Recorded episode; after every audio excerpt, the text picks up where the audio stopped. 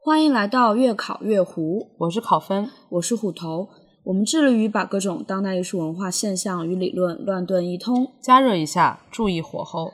李提督，现在就请您品尝一下。More than 1,000 NYU graduate students are on strike as their union bargains a new contract with the university. These grads are demanding higher wages, better health care, and tuition relief. So students have stopped doing their work, which includes assisted teaching and grading papers on hourly wages. You know, again, for the, this entire time, for 10 months, they've been offering $1 raises to hourly workers. Um, and, and we know that that's not a living wage in New York City.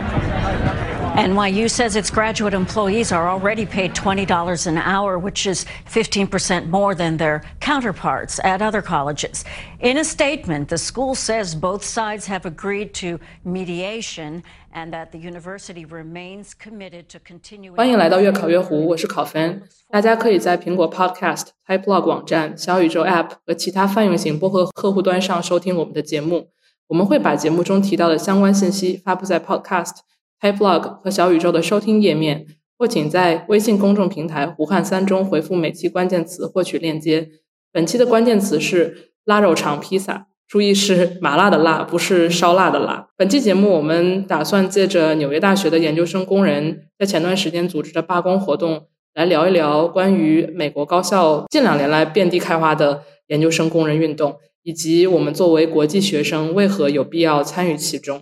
啊，那么本期的嘉宾是我在罢工期间在 Picket Line，也就是中文的纠察线啊现场认识的新朋友雨薇。雨薇，请和大家打个招呼吧。大家好啊，我叫雨薇，我是在纽约大学的啊研究生的二年级，所以现在其实上已经是毕业了。我在研究生一年级结束的时候开始接触学生工会，当然我我一开始上研究生我就开始是工作的，因为。研究生非常的高额学费，对，所以当时就是勤工俭学吧。但当时就没有觉得自己是一个工人，嗯，直到啊一年级结束之后才加入这个工会，所以后来我就进入了所谓的领导层，开始啊带领这个罢工的整个过程。嗯嗯，那我们就是首先来介绍一下最近具体发生了什么吧。嗯，首先大家可能也知道，就是我和雨薇都是纽约大学的学生。呃，我是一个博士二年级的学生，然后同时在做助教，这也是我们这个博士项目的相当于要求之一吧。就是你在二年级的时候要至少做一年的本科的那个核心课程的助教。在此之前，我们发起就是收到过一个投票的邮件，就是说同不同意在之后呃所有的研究生工人举办这个罢工。然后我当时投了同意。同意之后呢，就在四月二十五号的晚上收到邮件，呃，就说明天开始研究生工人都要开始罢工。嗯，我当时收到这个消息了，然后第二天早上，就是周一的早上，我又根据工会给我提供的一些呃关于如何和教授还有学生沟通的一些工作方法，或者是一些有点像是信息包那种东西，跟教授和学生沟通了一下，就是表明说我从今天开始就不会再回复。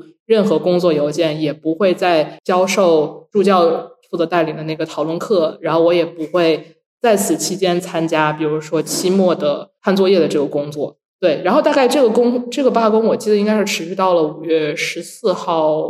三个三个礼拜，对，一个周末，正好就是那个周末开始，我就收到收到那个教授邮件说啊，听说你们的罢工结束了，Welcome back，然后现在我们开始来商量一下期末怎么判作业的这个事。我印象深刻的。事情就是在我们在我收到宣布罢工邮件那天晚上，同时还收到了一封呃来自纽约大学校长的邮件。然后那个邮件就是我记得特别清楚，它里面写的就是说，他认为这本次罢工是 unwarranted、untimely and regretful，大概用的是这样的词。对，核心思想就是说，我们纽约大学领导层已经做的足够好了，为什么你们还在闹？就是给我这种传传达出这种信息。然后很快也收到了就是工会的呃反击邮件。然后同时，我还听说，就是这封校长邮件还发给了一些学生家长。然后，对对对，这个还很搞笑，好像很多人在推特上群嘲，就是说，我都三十多岁了，我家长怎么还会收到这种邮件？对，然后，所以就是我觉得这里面有一些很有意思的现象吧。一个是对于本科生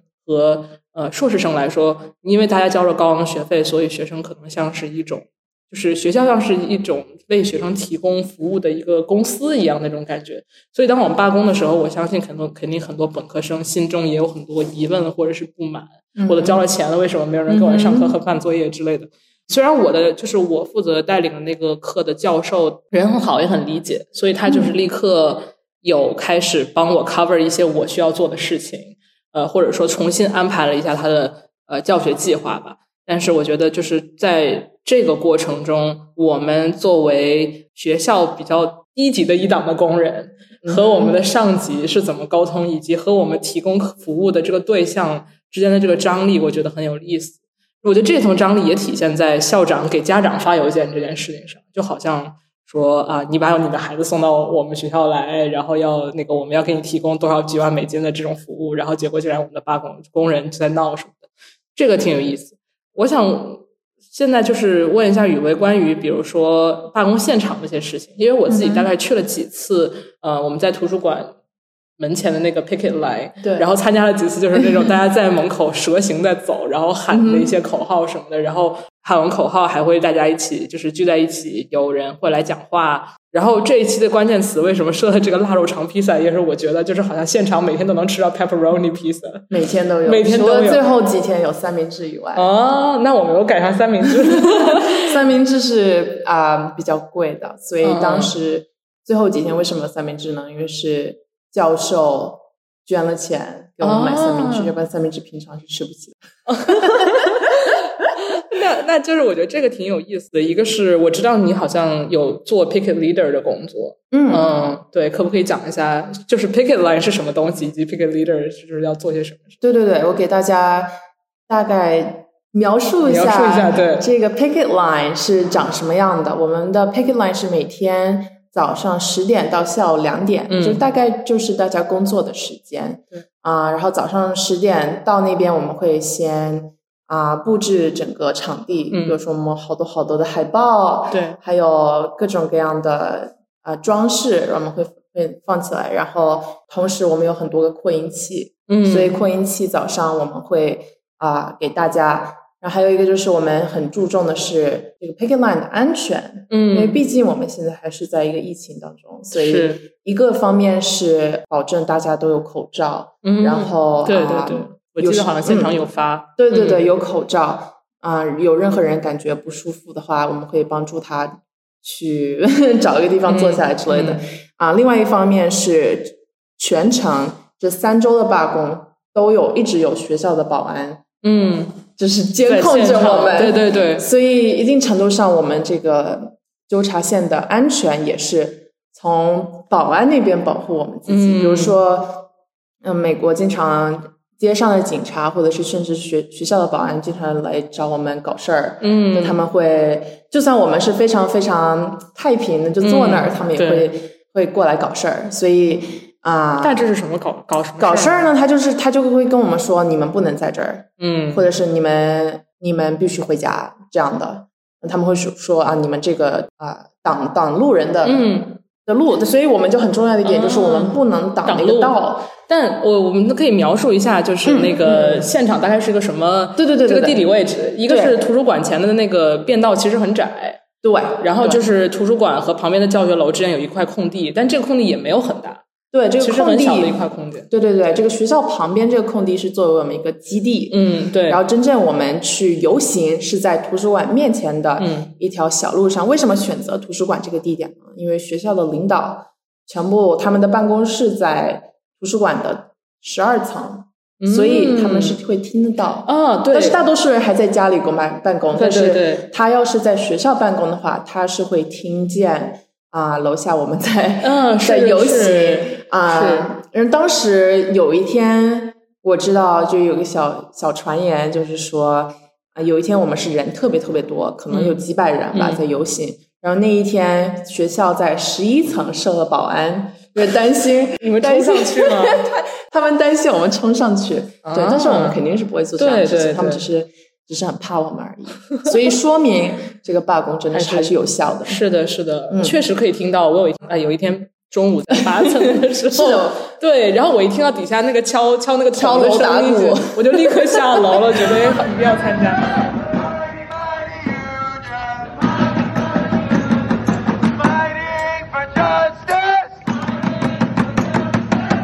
罢工除了我们每天大概会游行两三次，嗯。但是为了保护大家的这个能量，嗯，是，所以我们中间会有很多休息的时间，包括利用罢工的这个时期来作为一个教育的一个机会。嗯。比如说，在我们的纠察线上，我们每天都会有各种各样的 teaching，就是啊、嗯教课，嗯。让就所谓的让大家把你教学的内容从教室带到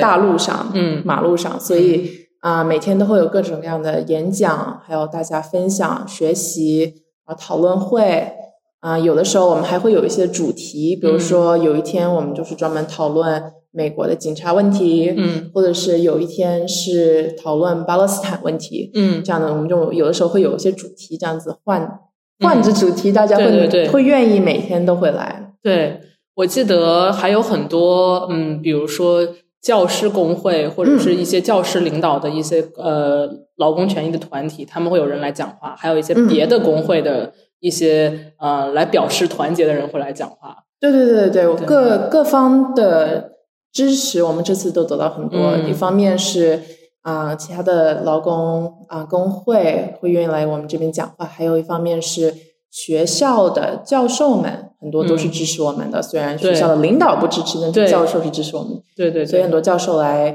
啊、演讲。还有一个就是我刚刚说了，就我我们之前录音之前嗯说啊、纽约马上就要选举，嗯所以当时很多的啊、选举人来我们这边演讲，想要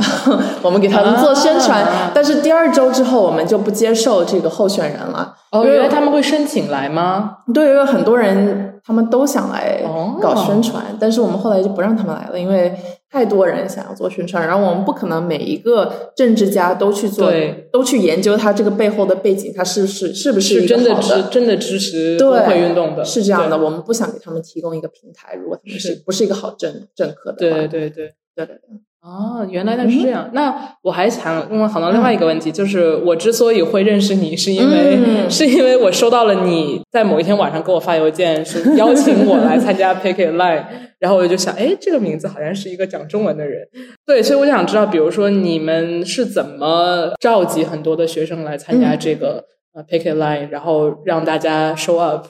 以及嗯。就是这方面的工作，包括这个组织的工作，比如说还有我知道还有很多人是负责喊口号，嗯然后可能是负责比如说为大家提供一些订披萨或者是咖啡这种活动的。对对对，我们其实整个罢工的过程有非常多的委员会啊啊、分担各个方面的工作，包括就像你刚才说的这个 communication，、就是和对和成员的通讯，还有这个更加具体的就是吃的、喝的、用的，嗯。等等等等啊，都是有各有一个委员会。那你刚刚说的这个召集成员，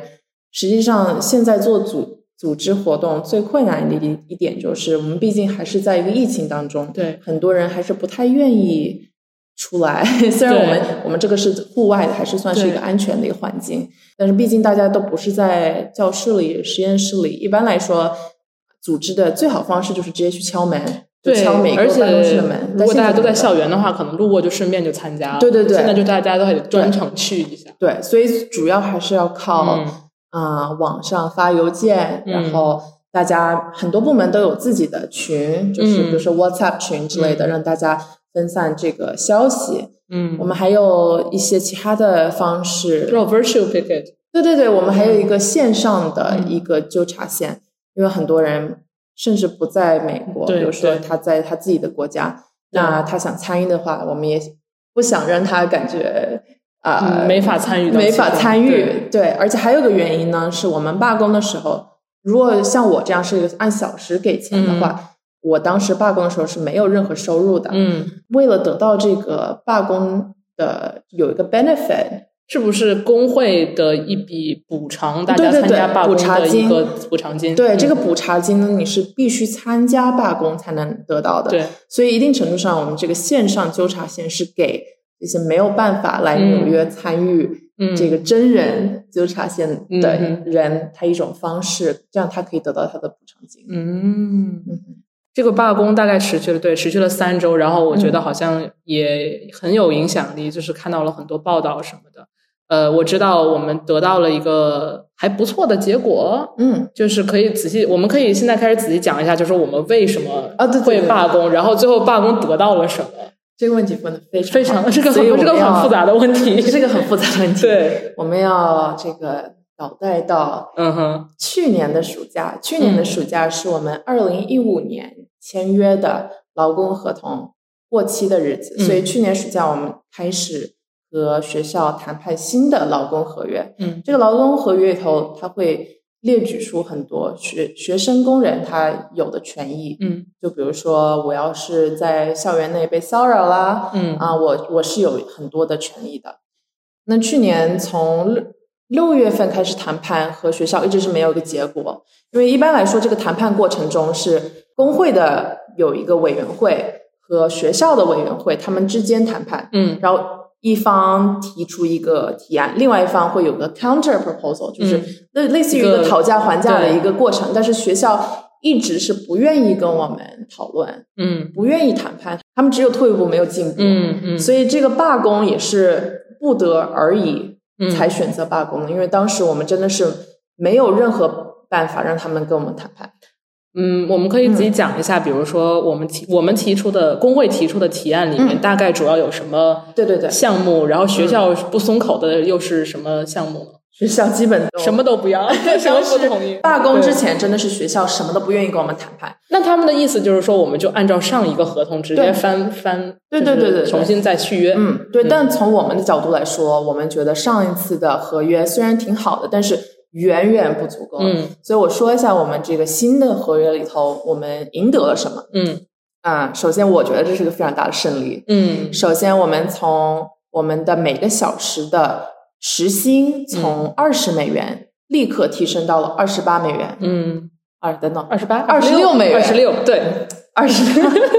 二十六美元。然后接下来每一年都会有涨时薪，嗯然后同时博士生的这个 stipend 对，就是生活补助，生活补助也会有一个百分比的提高。嗯，对，而同时我们的健康保险在美国，这个健康保险是一个非常昂贵的东嗯，西，是的，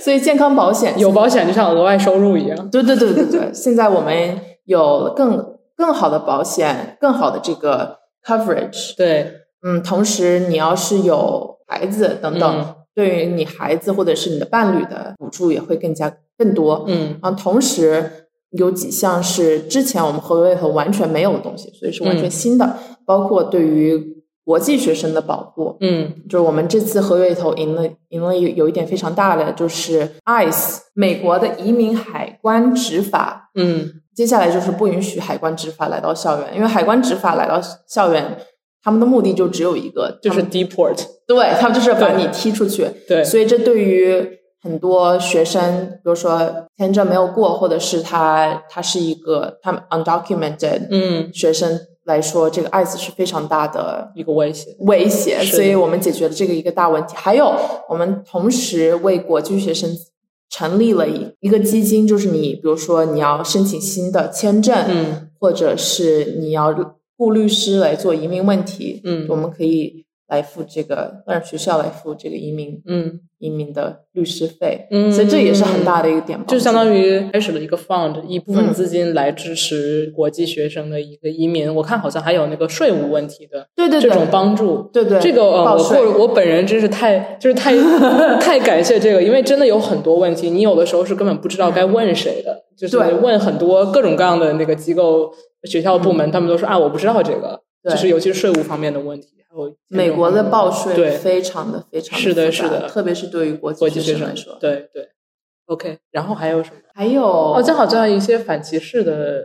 对对对，我们赢得了就是，如果你在学校、你的工作场地受到任何骚扰，嗯原来你必须是三十天内就要告你的骚扰骚扰人，嗯对，但是现在这个三十天被去除了，为什么呢？哦当时发现其实很多人被骚扰之后。他是需要一定的时间对来思考，这不是一个很很快就可能决决定的事情。对，这是其实是一个很大的决定，因为很有可能骚扰你的人就是你的导师。对，那你要是告你的导师，很有可能你这个学术生涯就结束了。对对对。所以啊，更更多的对工人的保护，啊，同时我们也赢了一堆比较小的，比如说像是更多的假日，嗯，还有同事生病了。比如说 parental leave，对对对，嗯，对啊，你要是成为家长了，因为很多其实研究生、博士生都期间生小孩，期间生小孩，对，那你同时还要在读博士，你同时没有任何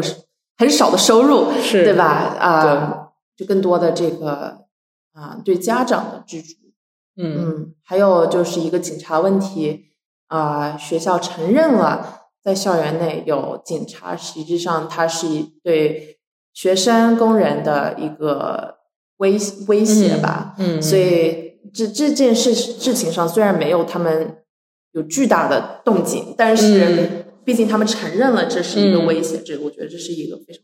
非常对对对，因为我觉得纽约大学像一个是没有校园，它就可能所有的楼啊都遍布在城市的各处，不同的街区，它可能这个建这个安全的状况不一样之类的。这我们经常开玩笑说，纽约大学是纽约最大地产商，因为它真的就是真的有太多楼。对对对。然后这作为一个地产集团，作为一个地产商，然后它和城市的这种关系和城市这种景力之间的关系，我觉得也是一个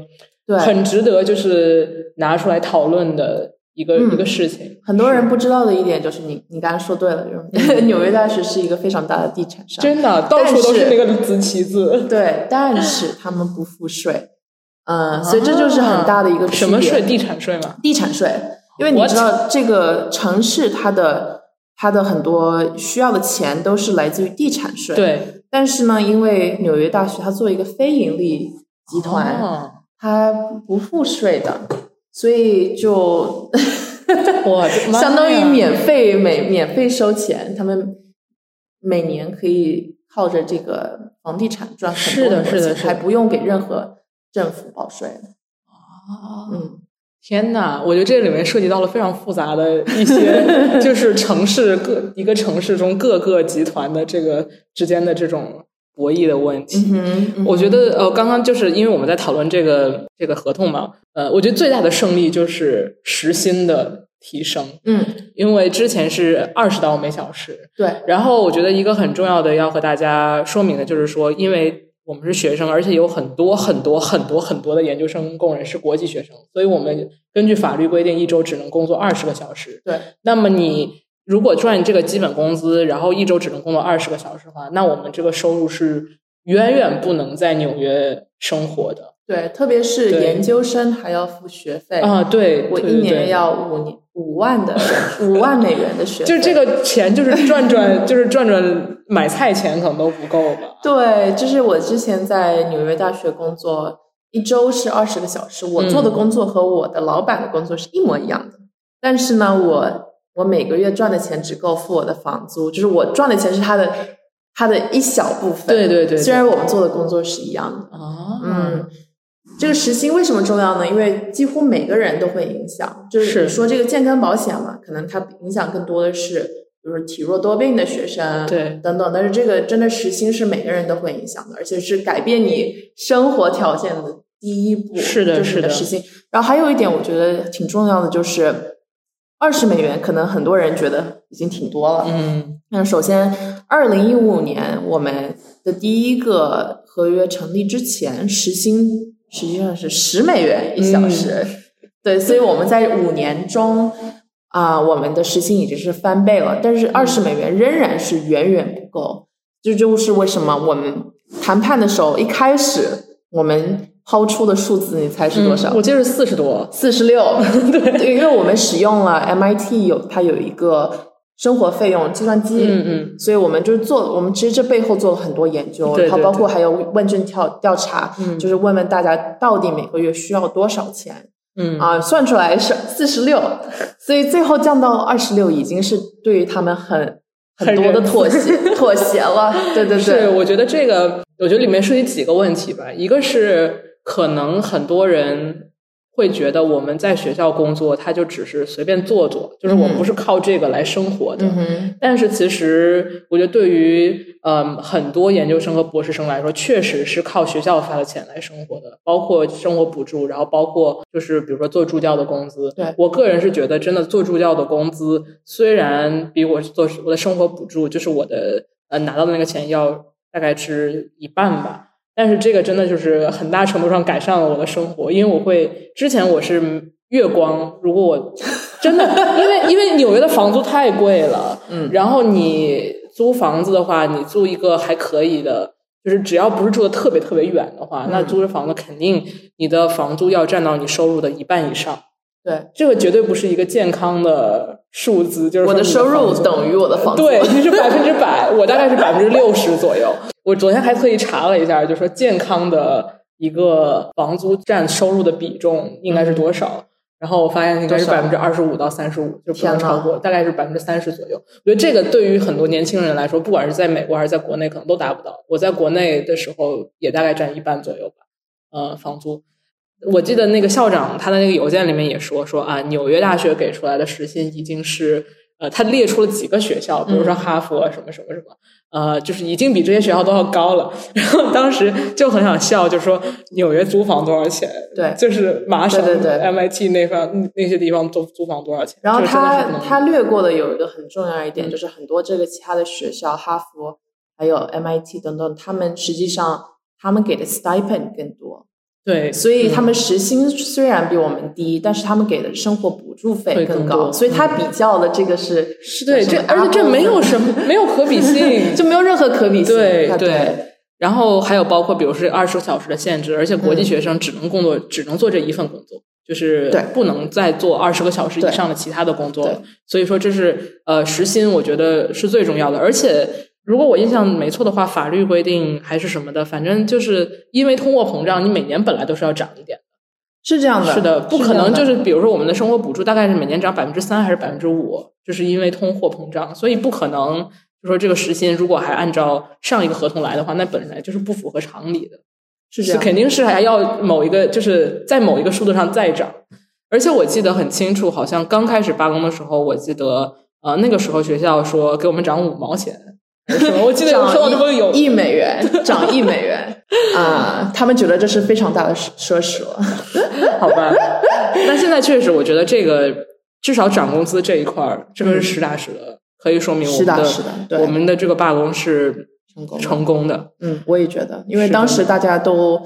嗯，说实话没有信心能不能得到二十六美元啊、但是最后达到了，所以还是对啊，很大这样对啊的胜利。对啊，涨六刀呢，这很不容易的。对，而且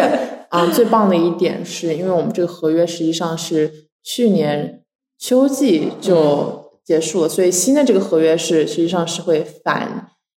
就应该是从去年开始，所以去去年整年的工资是会有 back pay，、哦就相当于他们会会，哎，你是不是可以得钱了？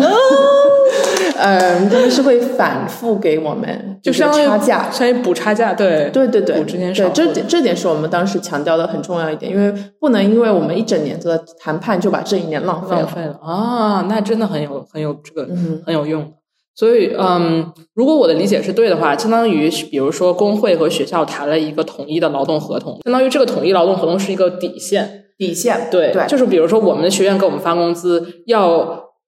大于等于高二十六刀。对对对，没错没错，这只是一个底线。同时，这个合约是有它是有法律性的嗯，啊，这为什么呢？就如果任何学校的部门啊不按照这这个个合约制定的底线来给钱，或者是就是他们对工人任何的这个压榨，嗯我们可以拿出这个合约嗯来制约大学。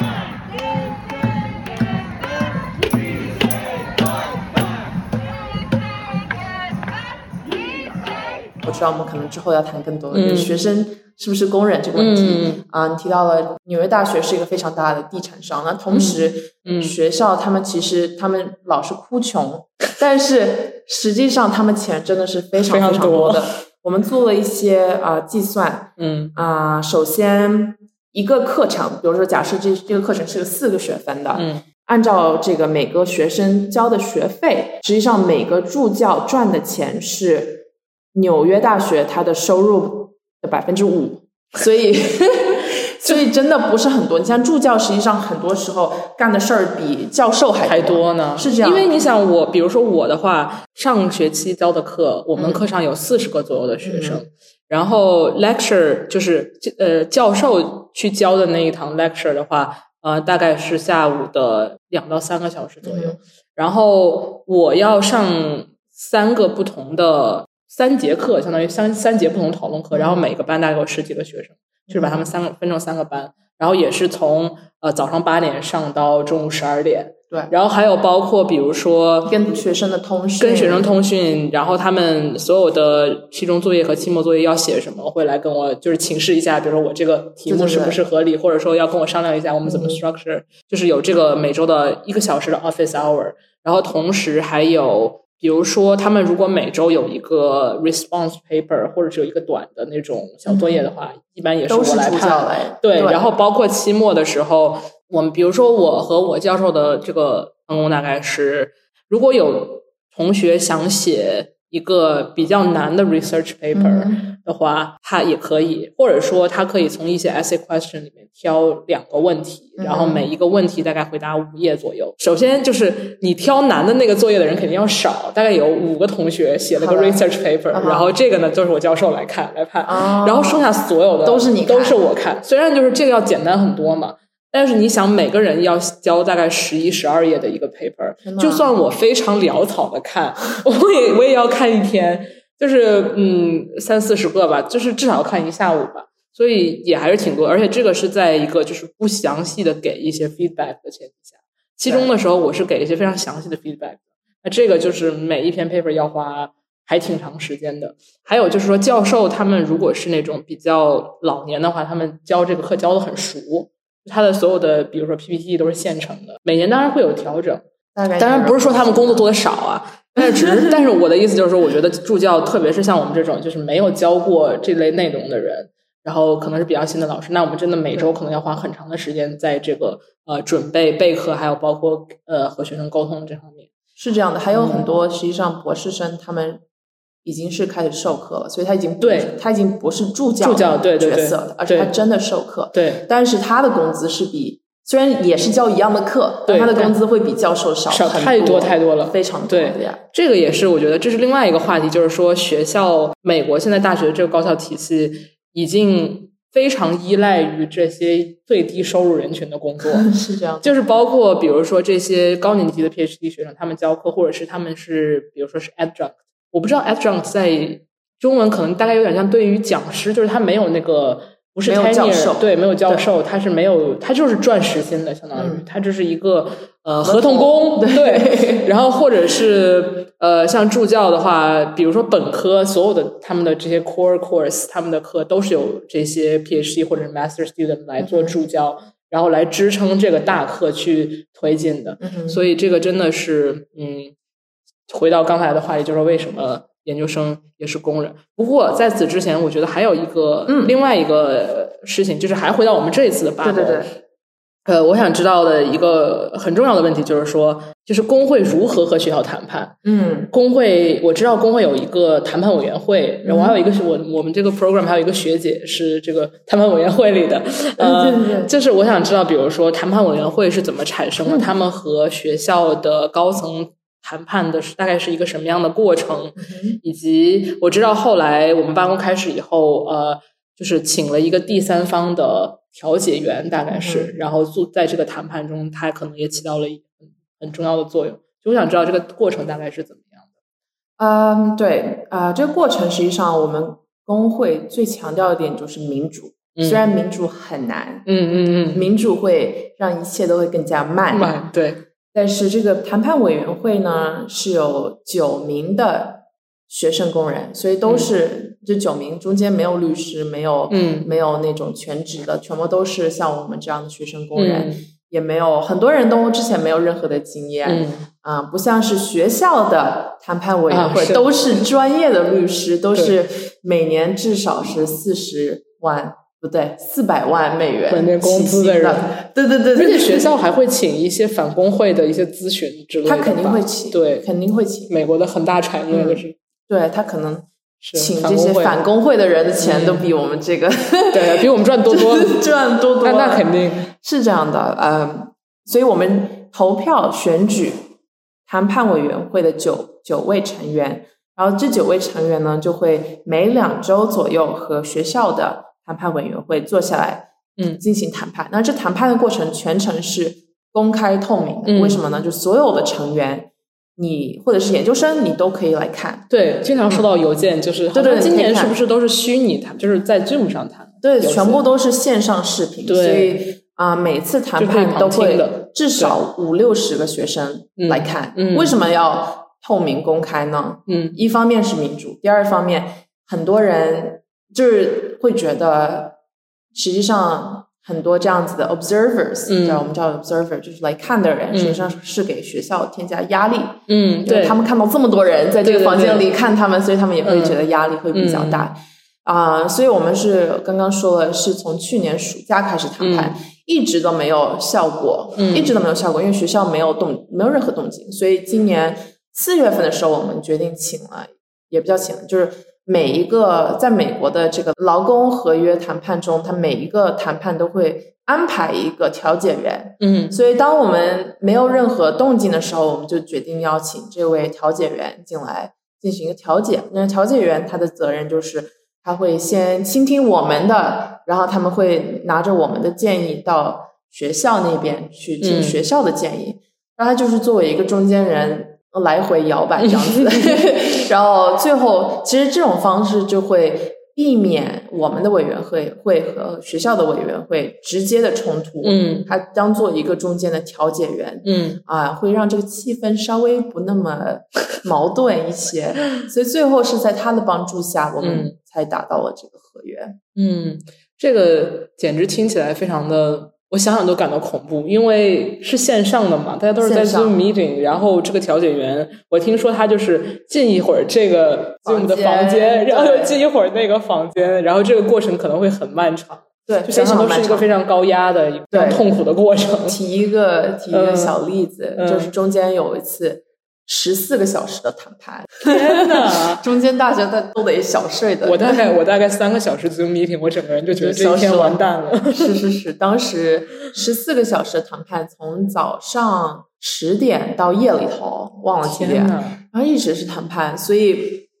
这个过程其实实际上是对我们谈判委员会非常不友好的，因为我们的谈判委员会。参加谈判是没有任何工资的，他们就是完全是志愿者，是是是，而不而学校的谈判委员会那是高薪来做这件事情，对，所以他们会愿意拖，他们就是想拖着吧，我们累了就不愿意谈了。但是我们我们的委员会非常的坚强，真的好厉害，十四个小时我真的是无法想象，嗯，这真的是一个很高压的环境，而且还有为什么高压呢？因为毕竟你是这个委员会成员，全部都是选举，嗯，选举来代表学生工人，所以他们。的责任是责任感也特别特别重，因为他们这个谈判的结果真的是会影响两千个人对的接下来的生活。是的，是的，是的，是的，所以责任感也是很强。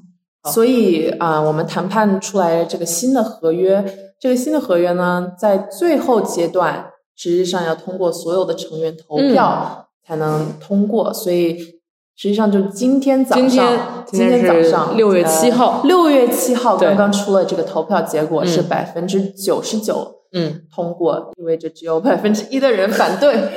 我不知道他们会反对，为什么会反对？但是大我也不知道，可能是公司涨得还不够多吧？啊，他们觉得涨不够多，对。但是绝大多数人是非常满意，是的，与我们这个新的合约。对对对，感谢工会成员做出的这些努力，我觉得本身已经是一个很大的。很大的成就了，就是需要庆祝的一个成就。是的，是的。那既然我们刚刚讲到谈判委员会，嗯，然后我们还提到你之前作为 picket leader，我觉得我们可以再谈一下工会里面大概有什么样的组成部分，进入工会的一个过程大概是什么样的。当你进入纽约大学开始工作的时候，你会收到一个邀请信。这个我知道。就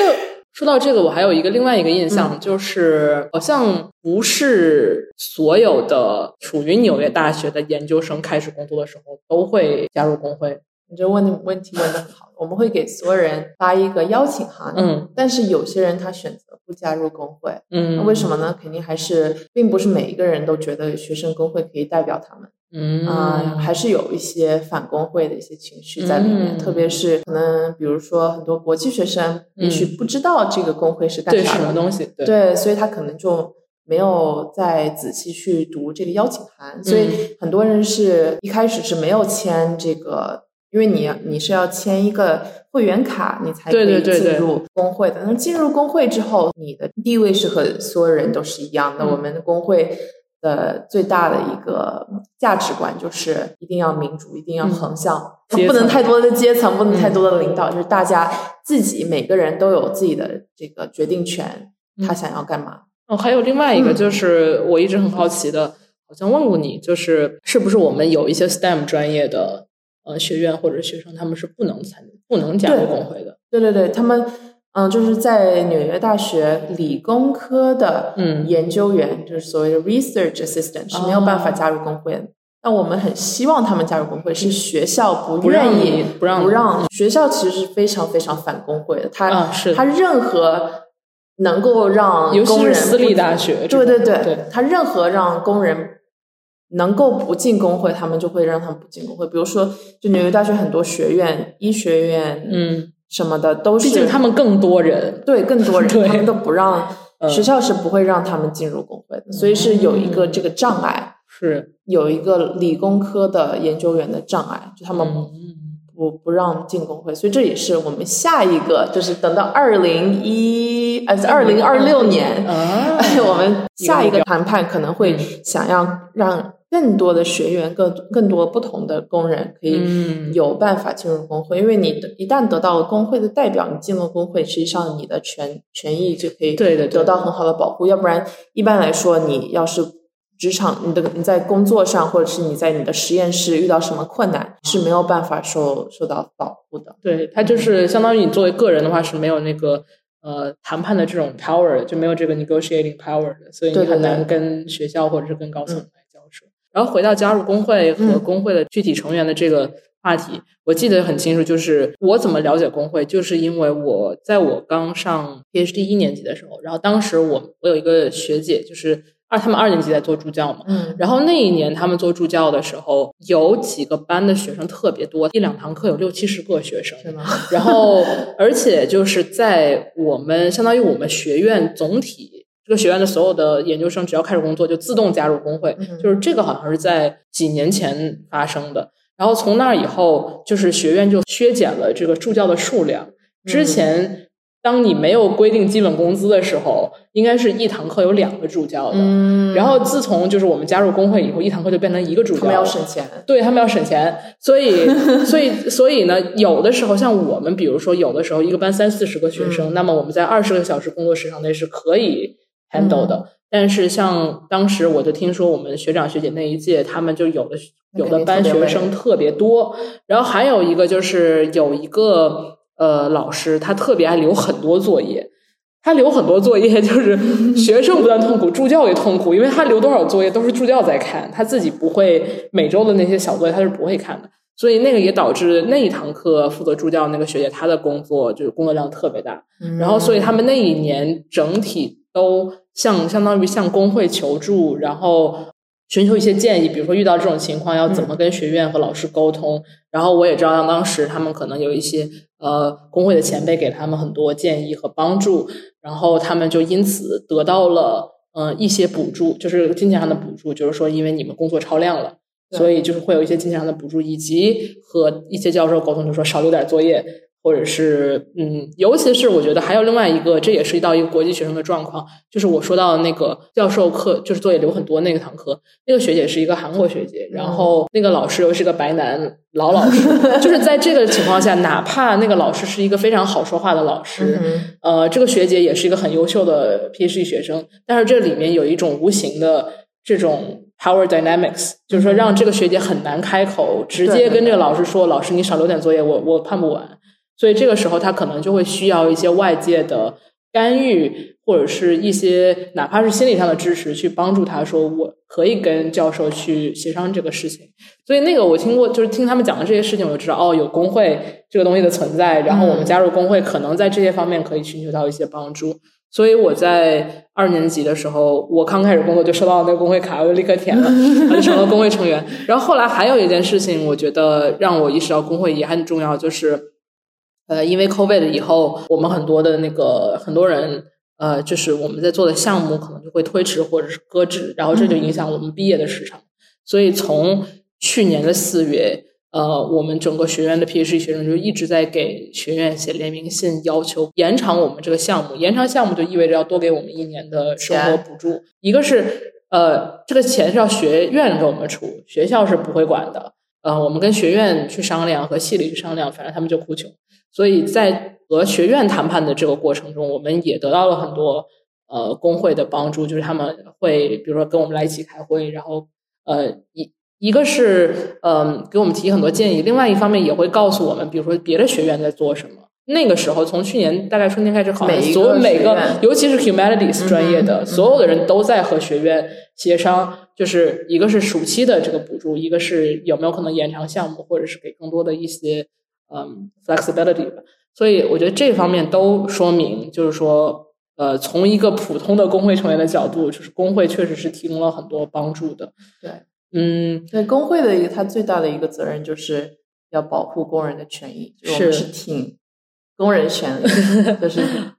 对着学校来来干，因为学校它是为了他自己的权益，它不是为了工人的。对他肯定会说。呃，只要这个钱能不给就不给，对，肯定是肯定是这样的嘛。对，呃，那么就是我觉得，就是回到十分钟之前我提到的问题，就是说，工会肯定有各种不同的组成部分，然后这个日常运营，比如说我们作为一个很随机的一个学院，然后我们提呃呃提出了一些呃求助之类的，就是这些都是怎么在不罢工的时候，工会是怎么日常运营的？有什么人在做这些日常的事情？对，就工会里头有很多层的不同的，怎么说呢？就工会部分，对，有很多不同的部分。大部分人都是完全是做志愿者，他是一个很热情的研究生或者是博士生，然后他想帮助他的同事们得到更多的权益，所以大多数人都是志愿者，都是普通成员。嗯啊，当然我们有三位，有三位。工会代表，这三位工会工会代表是有工资的，因为他们的工作是工作量是最多的，因为他们要收所有人的邮件啊。这个邮件呢，就是任何你在工作上遇到问题，呃，或者是你甚甚至是生活上遇到问题，都会给可以给这个学校工会写信。所以我们每天每天都会收到十几封邮邮件，然后这三位代表呢他是。啊，相当于是一般助教的工资，每天就是来解决帮助大家解决问题。而我们不仅是工作上的问题，很多学生，特别是国际学生，在疫情当中，嗯，受到了很多困难，我们也帮助，也也有各种各各样，就是帮助大家解决问题。那除了这三位代表之之外，我们有各种各样的委员会。嗯，如果你要你有新的想法，你可以你是可以开一个新的委员会的，或者是新的一个小组，你可以。啊，比如说，就当时去年的时候，大家都想项目项目延长，嗯，啊，项目延长，所以他就成为他自己的一个小组。你成立了一个小组，你就可以招不同的人来帮你做事儿。整个工会头，它是它没有一个没有个很强的一个领导，或者是这样子的，就是大家想想干啥，你就可以干啥。你有一个想法，你就可以去做。同时，我我在工会里头是啊，在组织部，然后同时我也是做。通讯，因为我很喜欢设计一些小邮件啦，还有发 Instagram 啦这些的，就是和我们的成员日常的通讯。嗯啊，这也是一个委员会，所以我我平常经常做这些的。嗯，对。还有什么？我记得你之前提到过一个关于就是反歧视啊，或者什么嗯，对对对，我们也有个反歧视委员会，类似于就是有任何工人或者是学生跟我们报道，他比如说在。在实验室受到了性骚扰，这种他会跟我们说，有的人不太信任学校来处理这些问题，因为毕竟有可能骚扰他的就是他的导师，对对对对，对他所以他可以向我们求救啊，这个委员会就会来看他看这个帮助他来搞这个项这个 case 这个 case，对对对对这个案子，然后帮助他来处理这个问题。嗯，同时我们也有经常是。那经常各种各样奇怪的问题吧，或者是甚至有的博士生生孩子，他没有办法请保姆 这种也有，就是各种各样的问题，我们都可以帮助来解决。哦那真的，那真的很，就是日常工作还是非常琐碎的。对，日常工作非常的琐碎，嗯，真的是什么样都有。但是最经常遇到的问题就是学校给工资给晚了，或者是呃，或者是什么健康保险没有没有给这种的，就嗯这种经常学校因为他的他学校的 HR 非常。你可能也懂，他就程序非常的复杂，就没人知道怎么做事儿。是的，真的就是你发 你发十封邮件，没有没有人答 案，呃，他们互相有关部门踢来踢去责任。对对对对，很不容易，大家都是靠爱发电，或者是靠靠自己的这个政治参与，或者是组织的为工人服务的热情，在做这些事情。对，因为除了那三位代表，真的所有人都是嗯，志愿者。嗯，对，是，那真的这个也真的体现了，就是说工人组织活动这方面，大家嗯，至少在高校的这个研究生工人的这个群体层面，和学校的反工会的这个势力来讲，真的是非常的不平衡吧？可以说他们都是有高额工资来做这些事情，然后他们都是大家都是免费免免费靠爱发电。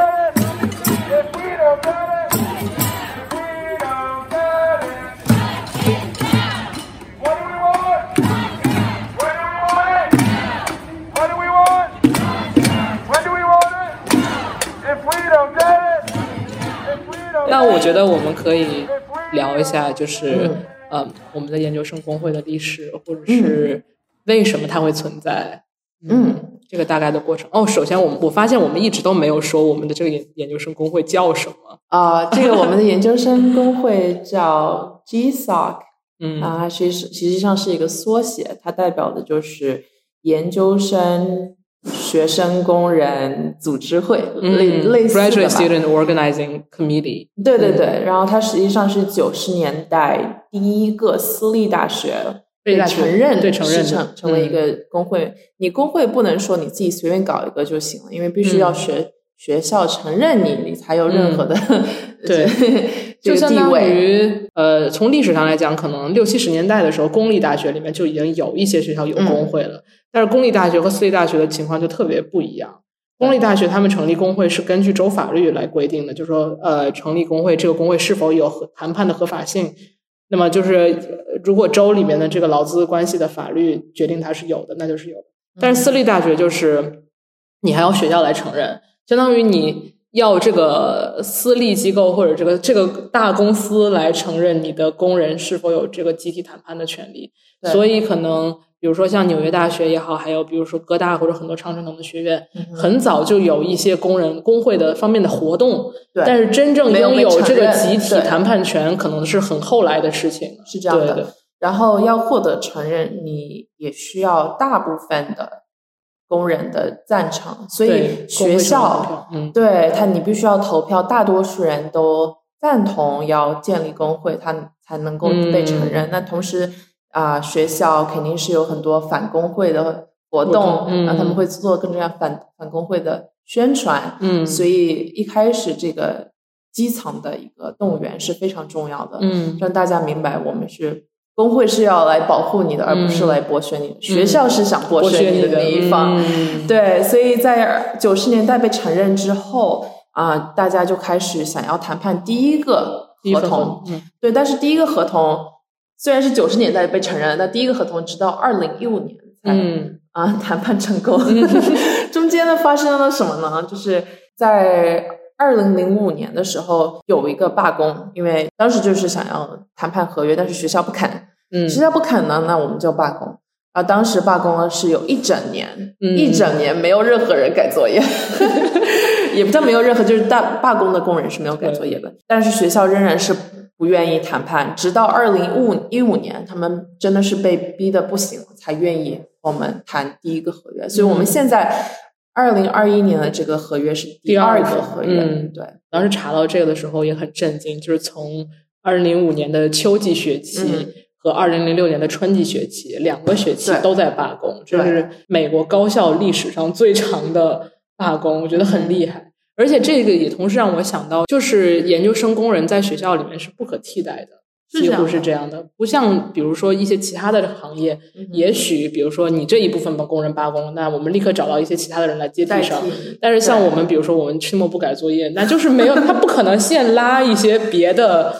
就是别的人来来做这项工作。是的，一定程度上，研究生工人他的工作实际上我们说他是一个 high skilled work，因为他是需要高技能才能够做的。这也是为什么我们觉得。罢工是有力量的，罢工是有力量的，而且我们的工资真的是很低。对，同样的教育背景的人，你到外面 公司，你随便找一个 consulting 这个公司，你工资是非常非常高的。所以就是我们的工资是不合理的，而且我们罢工是有有。对对对，是这样的，是这样。是，而且就说到这个零五零六年罢工那么长，然后为什么一五年才？有第一份合约，纽约大学的作为第一个被承认的私立大学的研究生工会成立，就是九八年左右吧。从那个时候到二零一几年的时候，就是在美国，嗯，劳资关系法律上有很多的反复，这和比如说是民主党执政还是共和党执政也有很大的关系。其中就是这个美国国家劳动关系委员会，就这个 National Labor Relations Board，就是起到了一个很。很重要的作用，相当于这个 board 这个委员会，他们呃的一些决议，可能是规定了私立大学的学生是否算作工工人，工人是否算作雇员。就是在比如说呃小布什执政的时候，就是比较保守的话，那他可能在一些案件的判决中就被判定为私立大学研究生不是公务员。那么这个时候，可能私立大学里面的工会。就失去了他的力量。对，然后如果又反过来，对，没有办法罢工。对你不是工人就没有，那我不是工人，我就不应该工作，好吗？对。然后，所以这个里面有一个反复的，这个十来年反复的过程。然后到可能一几年的时候，现在就相当于很多私立大学都已经成立了，嗯，被承认的工会，也没有很多吧，有几有几个，有说哥大，比如说哥大，哥大是最近这几年好像才对一一六年还是哪一年，反正很近，前几年对才成立的。嗯，他们还在谈判中，所以啊，是我前几天正好也查，也是查到，就是很多非常复杂他们的案例。对，而且我觉得好像疫情后，不只是疫情的话，一九年、二零年、二一年这一段时间，可能是美国高校，尤其是私立大学，当然也有公立大学的这个，就是工会活动的一个热潮期，或者是有很多工会在活动。是这样的，我觉得一定程度上，疫情。让我们之间的不公平变得非常的明显，变得非常的明显。对对，所以一定程度上是让大家站起来了。我觉得正好，那我们来讨论一个最后一个最最核心的、最重点的话题。好的，就是这个也是从美国最高法院到我们所有的每个个人都在思考的这个话题，就是为研究生到底是学生还是工人？呃，或者说为什么我们同时也是工人这个标签、这个身份这么重要？我觉得像比如说我们 PhD 项目，尤其是教学的任务，或者说做助教的这个任务，比如说我这二年级这一年做助教的这个任务，它是写在我的我的 fellowship 或者说我们这个项目规定里面的，就它就好像这个做助教是你学习的一部分，嗯呃，所以就是我觉得在看很多关于美国高校成立的或者是斗争的这个历史里面。很多反工会的学校的这个学校校方的这种 argument 这种论点，就是说，学生你就算工作，你的工作也是你学习的一部分，所以你就不是劳动者，你的工作还是作为一个学生。对，我觉得这个问题很多，特别是国际学生会很感兴趣，因为嗯，可能一方面。你来美国读研究生，你觉得你还是学生身份是最重要的，而不是你不会想着自己是个工人。对对啊，可能还是有这样的一个一个理解上的一个偏差吧。为什么学生工人也是工人呢？首先啊，我们刚刚讨论了很多，但是学生工人为学校带来了非常大的收入。是的，他们没有我们，我们就没有收入。对，所以我觉得学校。招学生工人的原因不是说好像要给我们工作经验，他们他们他们的理由是说啊，你在这个教学的过程中你可以学很多东西啊等等。这个理论实际上是和啊免费做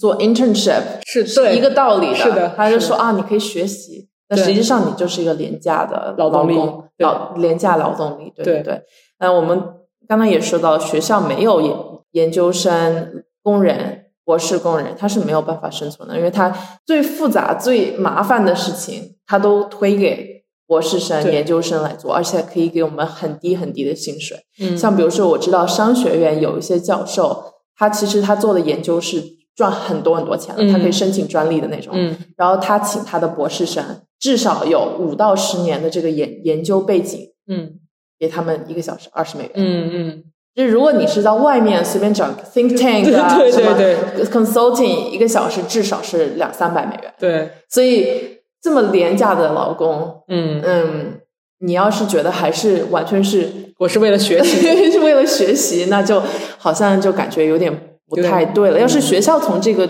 中间没有赚任何钱，嗯。他们只是好像这只是一个学习机会，那那我觉得还可以。但是问题就是学校在过程中赚很多很多钱，而且他们不透明，他们赚了多少钱，只给我们百分之五的这个收入收入，而且还有一个，我这边还有一个数据，就是一年中研究生工人的工资全部加起来，全部加起来，嗯。只占学校的预算的百分之一点二，所以学校的预算中间只有百分之一点二的钱是给啊、研究生工人，这包括所有的生活费。嗯，对，啊、包括 stipend，全部包括只有百分之一点二，所以可以看得出来，虽然他们虽然我学生工人的工作在学校这么重要这么重要，嗯但是他们只给我们这么一点点钱，这为什么？这就是为什么学生学学校工人会站起来，会一起动员，就是因为我们认识到了我们在学校中其实是受到了很多不公平的对待。对，相当于就是说，研究生他和学校的关系不只是我是这个学校的学生这一层关系，而是有一个经济的关系。啊、你说是实际把我是刚才想说的说完。对，就这个经济的关系是很重要的，相当于我们和学校，我们是学校的雇员，对，而不只是学校的学生。我们做的很多东西是为学校带来经济效益的，是这样的。所以我们也也也是工人。但是我觉得这个确实像你说的，尤其是我觉得作为国际学生，或者说就是从中国人的角度来讲的话，可能我们在国内的求学经验里面，从来没有让我们有过这种就是从这方面考虑这个问题的这种这种视角吧。就是好像比如说老师安排你做什么，或者学校安排你什么，都是为了你好，然后你就 你就你就应该在这个这过程中学习，可能就不会想到它里面这个经济和权力的这种关系。嗯，在纽约大学，呃，这样一个以国际化作为卖点的一个学校，真的是有非常多的国际学生是作为研究生工人在这个学校里面就是学习和工作的。另一方面，我觉得也有一个很重要的问题，就是比如说我们作为国际学生，我们是没有美国身份的，嗯然后可能我们在这个国家也没有一些安全网。呃，比如说我没有工作的话，可能也没有家人可以在这里面支持我们，或者是一些其他的机构。所以我相信，肯定呃，作为国际学生，你有很多所谓的本地学生没有的一些担忧和风险，在参加工会活动这方面。我想知道，就是比如说在工会组织上，怎么大去除大家这种担忧，或者说嗯怎么在大家比如说产生了一些问题之后，来帮助大家。是这样的，首先从法律上来讲，国际学生加入工会做运动，实际上他所受到的保护是和本地学生是一样的，样的嗯是一模一样。但是国际学生毕竟不熟悉法律，肯定嗯因为会有种种的担忧。就像你刚才说了，首先国际学生不像本地学生一样，他可以在外找工作。对比，如说，我要是美嗯美国学生，我要是学学校的工作我不喜欢，那我就去超市工作。对对对超市工作的工资都比这个高，对对吧？但是作为国际学生，你没有这个选项，你你的签证意味着你只能在校内工作。对，第二方面就是你刚才说的这个多重脆弱性，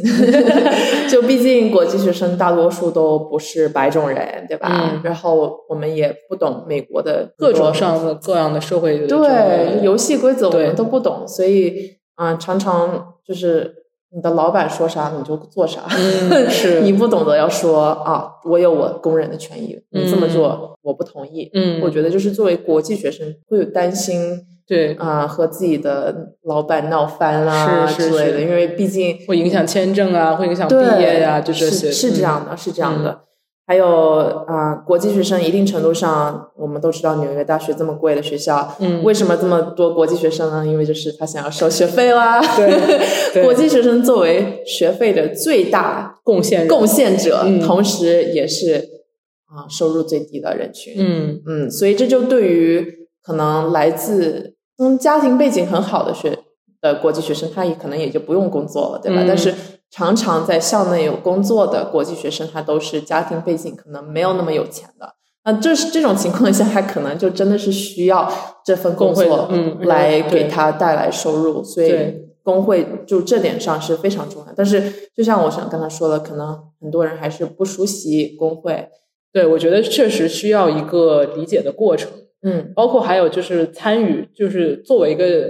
你认清自己的工人的身份是第一步，然后第二步就是说培养一种政治参与的习惯。嗯，就是我要 show up。我觉得 show up 这种是很对于我觉得对于没有这种习惯的，对，呃，我们这种教育背景来讲是可能是很难的一步。就是我我为什么要去？我为什么要牺牲自己的时间？牺牲自己的时间去就是帮别人？其实对，就是我觉得认清不只是帮别人，说这个东西怎么能帮助到我自己？对对对，就是我觉得这个认知过程还是挺挺需要一定的时间和一定的就这种呃多去看东西啊什么，了解工会的这个过程是这样的。所以这就是为什么我们工会在特别是理工科的学院现在会特别努力，因为理工科的学生一般来说可能接触的。接触工会或者这方面政治活动机会更少，所以这方面他们可能需要的知识会更多一点。嗯，可能他们真的平常是没有怎么听说过这个事情，所以啊，这就是为什么我们在理工科几个学院会特别努力去做宣传，特别是我们会可能给给他们的宣传会有一些调整。嗯，可能确实语言是是，我觉得如果对于就是人文专业来讲，可能他本来比如说学历史、学政治，就像我们学过类似，对，就是这个这个词汇是很相通的，相当于这个嗯，对。如果是不了解的话，还有还有一些新的介绍一些新的 vocabulary 给他们的这种感觉，是这样的，然后让他们理解，就是这件事情不只是牵扯到你，嗯，然后你的权利其实也是和集体的权利是息息相关的，像美国就是。一般很流行啊，教你如何，比如说找工作的时候去谈判你的薪水，嗯，但是他不会教你如何集体谈判一个薪水，对，所以很多人不理解集体谈判，其实它和个人谈判其实是类似的，只是只是你和一个集体一起做这些事情。说的好像我们在大学工作能跟教授谈判薪水一样。哦，我真的，我之前是单独和一个教授谈判薪水，因为他当时要给我二十五美元，嗯，一个小时，那时候我跟他。我跟他一起看了一个表，嗯，然后我就我跟他说这个责任的责任这个条款，我好像我做的事情比这个责任的要多要多很多难很多，所以我我跟他说我觉得我值得更高的薪水，他就给我升到了二十五美元一个小时，所以我觉得这个对 有理有理有据，但是这不意味着所有教授都会给他这样的对，所以我觉得这跟学院或者是跟这个个人和甚至和和学科的这种文化都是也有关。我明显感觉到，可能有些学科的老师是非常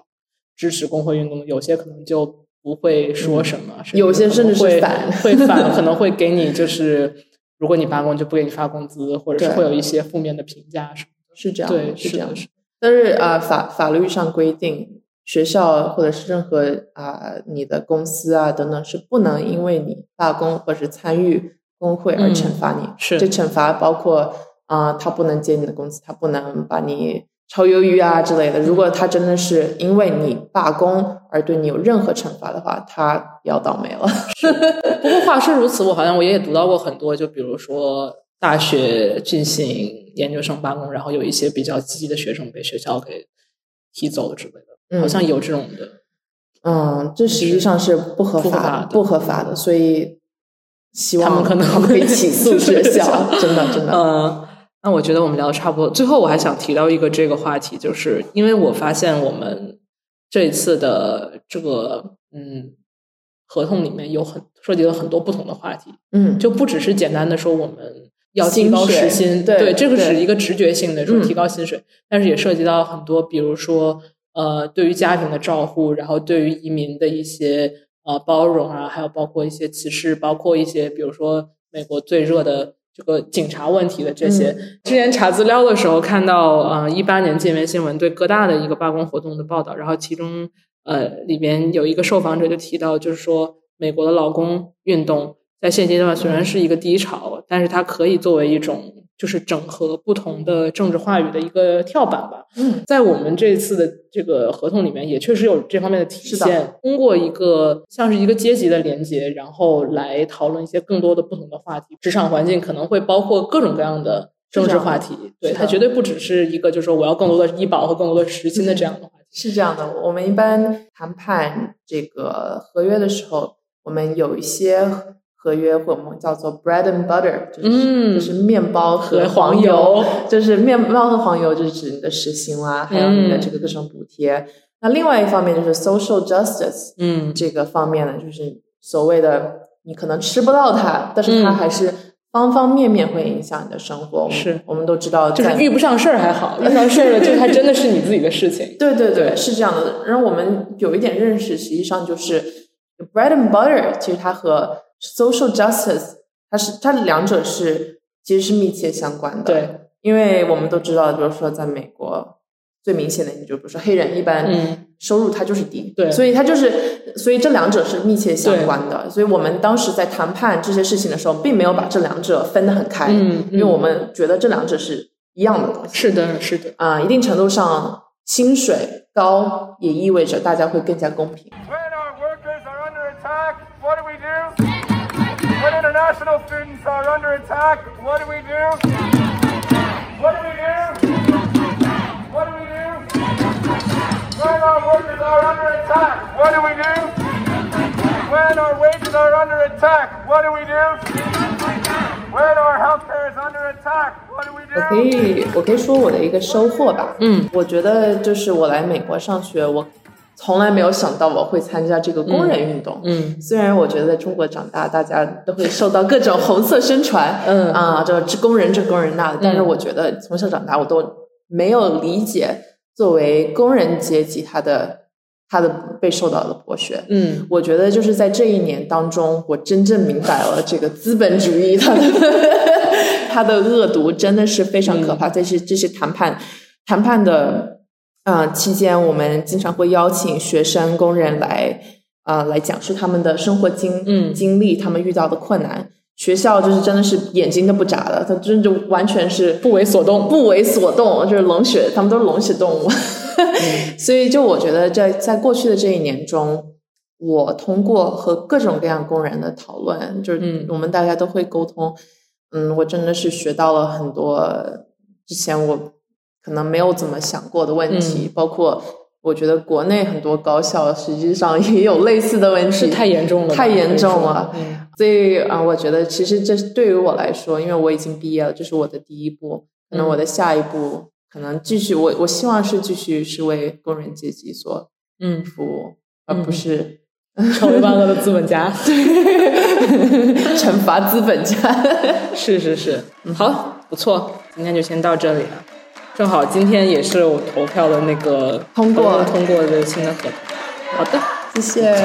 谢谢大家，谢谢你。